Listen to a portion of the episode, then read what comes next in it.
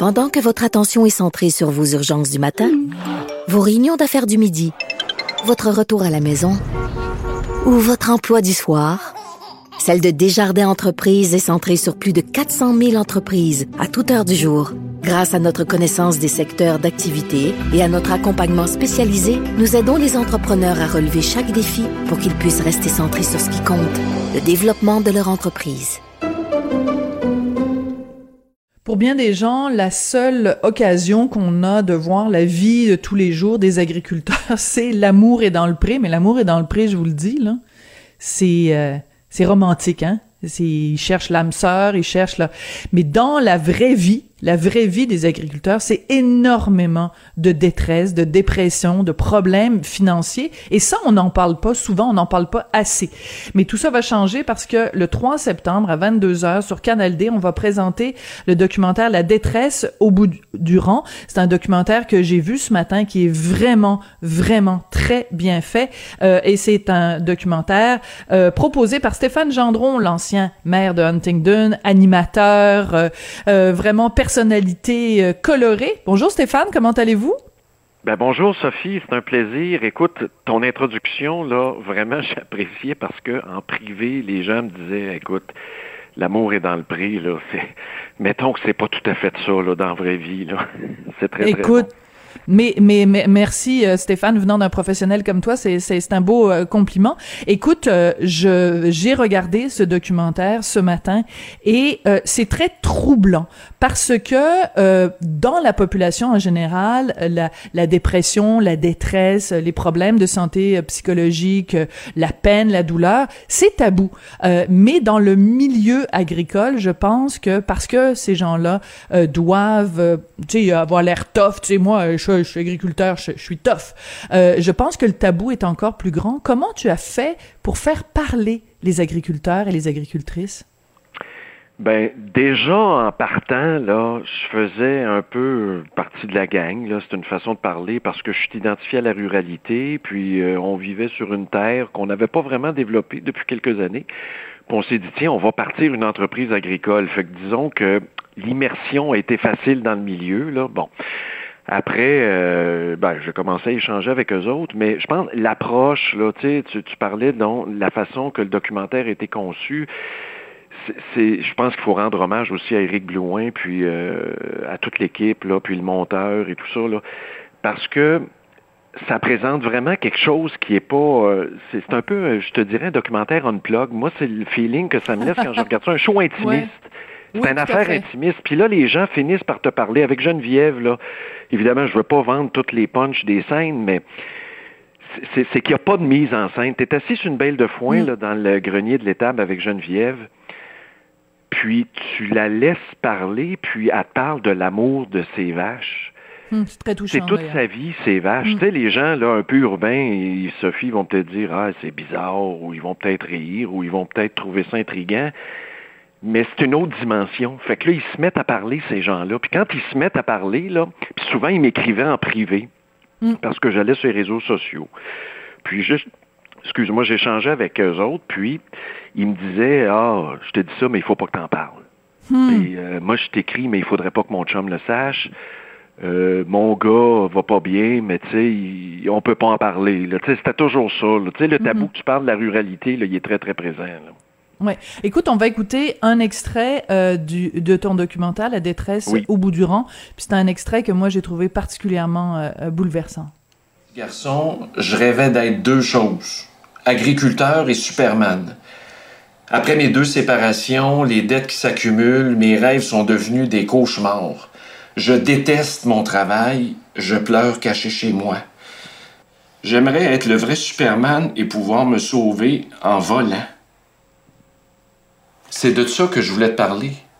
La détresse, là, c'est rendu une véritable épidémie. Il faut faire un documentaire là-dessus, absolument. Donc, c'est ta voix qu'on entend et tu lis un extrait d'un, d'un courriel ou d'un SMS que, qu'un agriculteur t'a envoyé. Euh, il y a une statistique dans le documentaire tu as fait venir des rapports de coroner et la statistique que tu penses avoir découverte, c'est que le taux de suicide chez les agriculteurs est deux fois plus élevé que dans le reste de la population. Si ce chiffre-là est vrai, comment se fait-il que les autorités ne bougent pas plus, Stéphane? Ben écoute, c'est comme comme je le dis un peu là, c'est pas scientifique. Je me suis claqué trois ans de rapport de coroner. Là. Il y en a à peu près 1000 à 1100 suicides par année, ce qui est épouvantable. Fait que là, il faut que tu passes à travers chaque euh, mm. rapport. ah, ça c'est un agriculteur, on met de côté. Dans les trois dernières années, est-ce que c'est une tendance? Je le sais pas. Mais quand tu fais les ratios par rapport à la population, mm. il y en a à peu près deux fois plus. Mais euh, est-ce que cette tendance-là s'installe ou elle a toujours été là?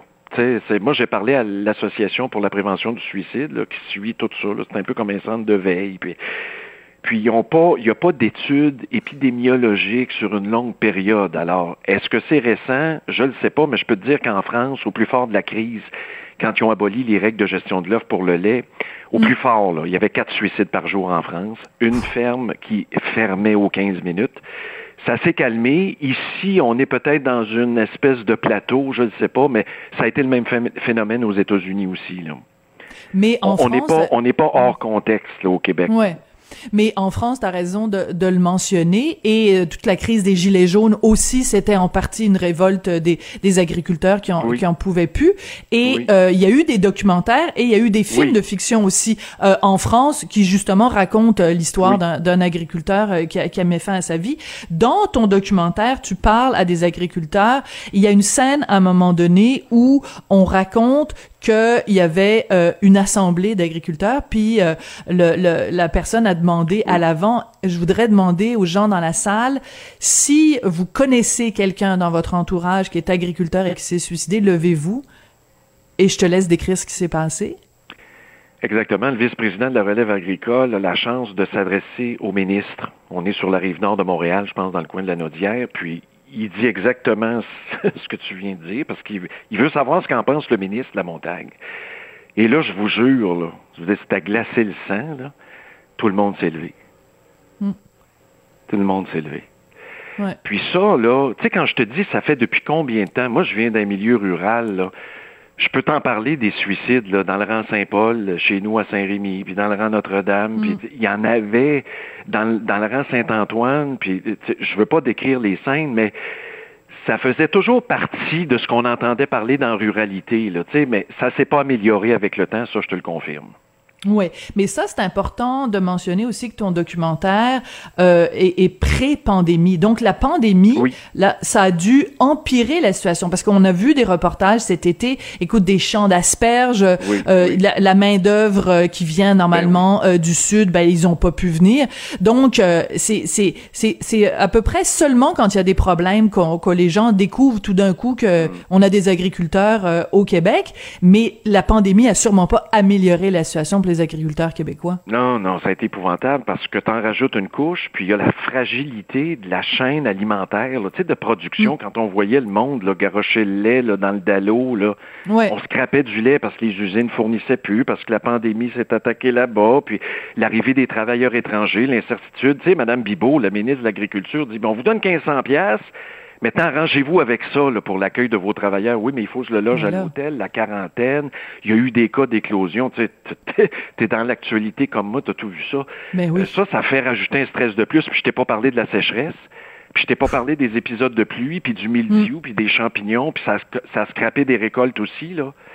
à un moment donné, là, tu contrôles plus rien. Le problème de la détresse en agriculture, là, une des sources, là, c'est que tu contrôles plus rien. Tu es supposé être ta business, tu sais, comme Geneviève là, Manceau, là, dans le documentaire, là, qui, qui a mm. gardé ses vaches à travers deux séparations, puis six enfants, puis monoparental, elle est toujours bien chef d'entreprise, puis elle contrôle plus rien. Mm. C'est ça le problème. T'es es boss de ta business, mais t'es étouffé par les normes, les animal rights, les vegans, euh, tout ce que tu voudras là, de facteurs de stress, là, puis ta vie personnelle. Je veux dire, ton couple, il flanche à travers ça, là. C'est sûr. Et ça, ben c'est très intéressant aussi parce que, euh, bon, on le sait, être entrepreneur, c'est une source de stress euh, énorme. Mais en plus, le, dans le domaine agricole, c'est tout l'aspect du fait que c'est une entreprise familiale. Alors, si, par exemple, toi, tu es un, un, fils ou fille d'agriculteur et que tu veux pas reprendre l'entreprise familiale, ben ça crée des tensions dans la famille. Si euh, le gars et sa femme, les deux, sont dans l'entreprise familiale qui est la ferme, puis qui se séparent, ben là, il faut que tu fasses donne la moitié des vaches à l'un, la moitié des vaches à l'autre, c'est l'entreprise qui est fragilisée. Donc, c'est une entreprise qui est beaucoup plus fragile du fait qu'elle est familiale. Puis ça, les urbains là que je suis là, que nous sommes, ben, je t'exclus la discussion, euh, on se rend pas compte à quel point c'est stressant ça, cet aspect-là. Oui, oui, tu sais, quand tu arrives au marché, là, c'est pour ça que le documentaire, il y a, au fond, là, il y a un aspect pédagogique à travers ça. Tout à fait, tout à fait. Tu sais, dire qu'on a des subventions, puis tu vas au marché à Atwater chercher tes beaux légumes, là, mais c'est parce que on a vécu la maladie en amont, la sécheresse, hmm. l'incertitude, tu as tout vécu. L'éco-anxiété, c'est vraiment réel. Oui, mais ça c'est très important parce qu'en effet, quand tu, tu vas chercher ta belle petite asperge, euh, tu n'as aucune idée de ce qu'il y a derrière. Quand tu prends ta pinte de lait, tu n'as aucune idée de ce qu'il y a derrière. Et moi, ce que j'ai trouvé très euh, euh, euh touchant et très humain dans le documentaire, euh, c'est que c'est l'amour que les gens ont pour leurs animaux. À un moment donné, bon, je veux pas vendre de punch non plus, mais il y a, y, a, y a des agriculteurs que tu as interviewés qui doivent vendre leurs leur vaches à l'encan. Et la dame, quand elle doit dire adieu à sa dernière vache, écoute, moi, je me sentais comme une, c'était une maman qui doit laisser aller son enfant. Écoute, Sophie, je peux pas t'expliquer en mots ce que c'est, admettons, le jour de l'encan. C'est comme des funérailles, puis hmm. le moment de la dernière traite, c'est, il n'y a pas de mots, il faut que tu sois là pour le vivre. Hmm. Mais ça, c'est intéressant aussi parce que tu as mentionné tout à l'heure les militants euh, pour les droits des animaux, les, les militants vegan et tout ça, qui euh, font le portrait des agriculteurs comme étant des gens qui se moquent des droits des animaux, qui se moquent du bien-être des animaux, présentent les, euh, les, les, agriculteurs comme des, des dictateurs, des bourreaux et tout ça. Ben, la réalité qu'on voit sur le terrain, c'est pas ça. C'est pas ça, c'est pas ça. Tu rentres le matin, moi je fais un petit élevage de boucs, là, mais je veux dire, mon voisin qui a 250 vaches, euh, c'est la même chose aussi. Quand ils rentrent le matin, là, ils sont contents de te voir. Il y a, y a un les gens vont rire, mais mais il y a un lien là. Tu sais, je veux dire, tu veux pas que ton animal soit malade là, tu tu vas pas bien toi non plus. Il y, a, y a vraiment, il y a vraiment de quoi, mais c'est de valeur qu'on n'en parle pas assez. Sais, avec les vegans et les animal rights, là, il faut établir un dialogue. Mais si on veut dialoguer, ben laissez-nous le droit d'exister, là, si on veut s'en parler, là, tu sais. Oui, mais en même temps, je pense que tu as tout à fait raison de dire que ton, ton documentaire a une valeur euh, pédagogique, mais des documentaires comme ça, on devrait en avoir des tonnes. C'est pas normal que des enfants aujourd'hui grandissent au Québec en n'ayant aucune idée de la façon dont euh, la nourriture qu'ils mangent euh, le, le, trois fois par jour, d'où elle provient, comment ça, qui sont les êtres humains derrière ça, euh, c'est quoi la chaîne, c'est comment ça fonctionne tout ça. c'est pas normal qu'on sache pas.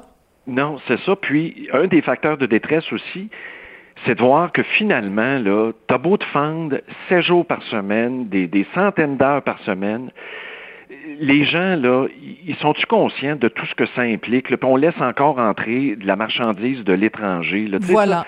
y a, tout ça t'échappe. Ton grain est fixé par la bourse à Chicago. Le prix du porc est complètement déréglementé. Le prix du lait baisse tout le temps aux producteurs. Fait que tu te dis, tu te lèves à toi matin, puis tu peux même pas finir kiff-kiff. Il y a quelque chose qui marche pas. Là. Ça prend une commission d'enquête là-dessus pour savoir là, comment ça se fait que les producteurs qui sont dans le trou là, de la détresse, premièrement, ils n'ont pas accès à des services gratis pour se faire soigner entre les deux oreilles. Là. La santé psychologique, là, ça devrait être couvert par la RAMQ. Ça n'a pas de sens. C'est niaiseux, cette affaire-là. Puis l'autre affaire, comment ça se fait que l'agriculteur est toujours celui qui reçoit moins? Dans hmm. toute la chaîne. Là? Tu sais, en France, à un moment donné, ils se sont levés, là, les producteurs. Là. Puis on dit, je pense que on va aller interpeller les grands distributeurs. Il y a quelque chose qui marche pas. Là. Ben non, c'est pas normal de t'enfoncer tout le temps. C'est la course à l'endettement oui, parce que on le voit très bien dans le documentaire. Il y a, il y a une une des dames. Écoute, sa, table de cuisine est remplie, remplie de, de factures à payer. Puis, écoute, c'est pas des petites dépenses là. Ça aussi, c'est un autre aspect que les gens ne comprennent pas ou ne savent pas. C'est que la moindre machinerie, la moindre fourniture dont tu as besoin, c'est des 5 000 puis des 50 000 dollars à chaque fois. C'est des, ben ce sont des dépenses absolument énormes. Et euh, ben écoute, c'est pas tout le monde qui, qui, qui tu peux peux pas être à la fois nécessairement un bon fermier, prendre bien soin de tes vaches, puis en plus être super bon en gestion, puis en comptabilité. à un moment donné, tu peux pas être parfait dans tout. Non, puis c'est euh, Pierrette, la psychologue, le dit dans le documentaire, puis même tu contrôles pas les éléments. Tu sais, le foin, là, avant la sécheresse, là, il se vendait 70 pièces la balle ronde. Ben là, euh, c'est rendu à 120 pièces. Geneviève, elle, a pas de terre. Elle loue une étable pour son quota de lait. Alors elle, il faut qu'elle paye pour répandre son fumier 60 000 pièces par année. Il faut qu'elle paye pour répandre les matières des vaches. Là. Je veux dire, elle, elle a des dépenses que d'autres n'ont pas. Là. Mm. Tu t'imagines pas tout ça, là? Oui, une vache qui, qui, qui, meurt, là, une génisse qui meurt, là, ben là, tu viens de perdre, tu viens de perdre un revenu en plus, là. Hmm, c'est énorme, c'est énorme. En tout cas, on va y penser la prochaine fois qu'on va prendre euh, notre pain de lait dans, dans le frigo. On va voir. Euh, c'est ça que je, que je, je, je, retiens de ce documentaire-là. C'est les coulisses, tout ce qui tout ce qui se passe euh, en arrière. Écoute, c'est un vraiment vraiment chapeau, cher collègue. Même ben, si on travaille pas dans les mêmes médias, vraiment, c'est c'est œuvre utile avec ce documentaire-là de donner la parole à des gens qu'on ne voit pas assez souvent, puis d'aller aussi au-delà de l'image de l'amour est dans le pré. L'amour est peut-être dans le pré, mais la détresse aussi est dans le pré. Fait que... oui, oui, c'est un peu l'antithèse, là. C'est exactement. La détresse au bout du rang, c'est un peu ça, L'antithèse de l'amour est dans le pré, là. C'est l'envers de la médaille. L'envers de la médaille. Ben écoute, euh, merci beaucoup Stéphane Gendron. donc euh, ce documentaire La détresse au bout du rang qui va être diffusé donc le 3 septembre à 22h sur Canal D. À la prochaine chicane Stéphane.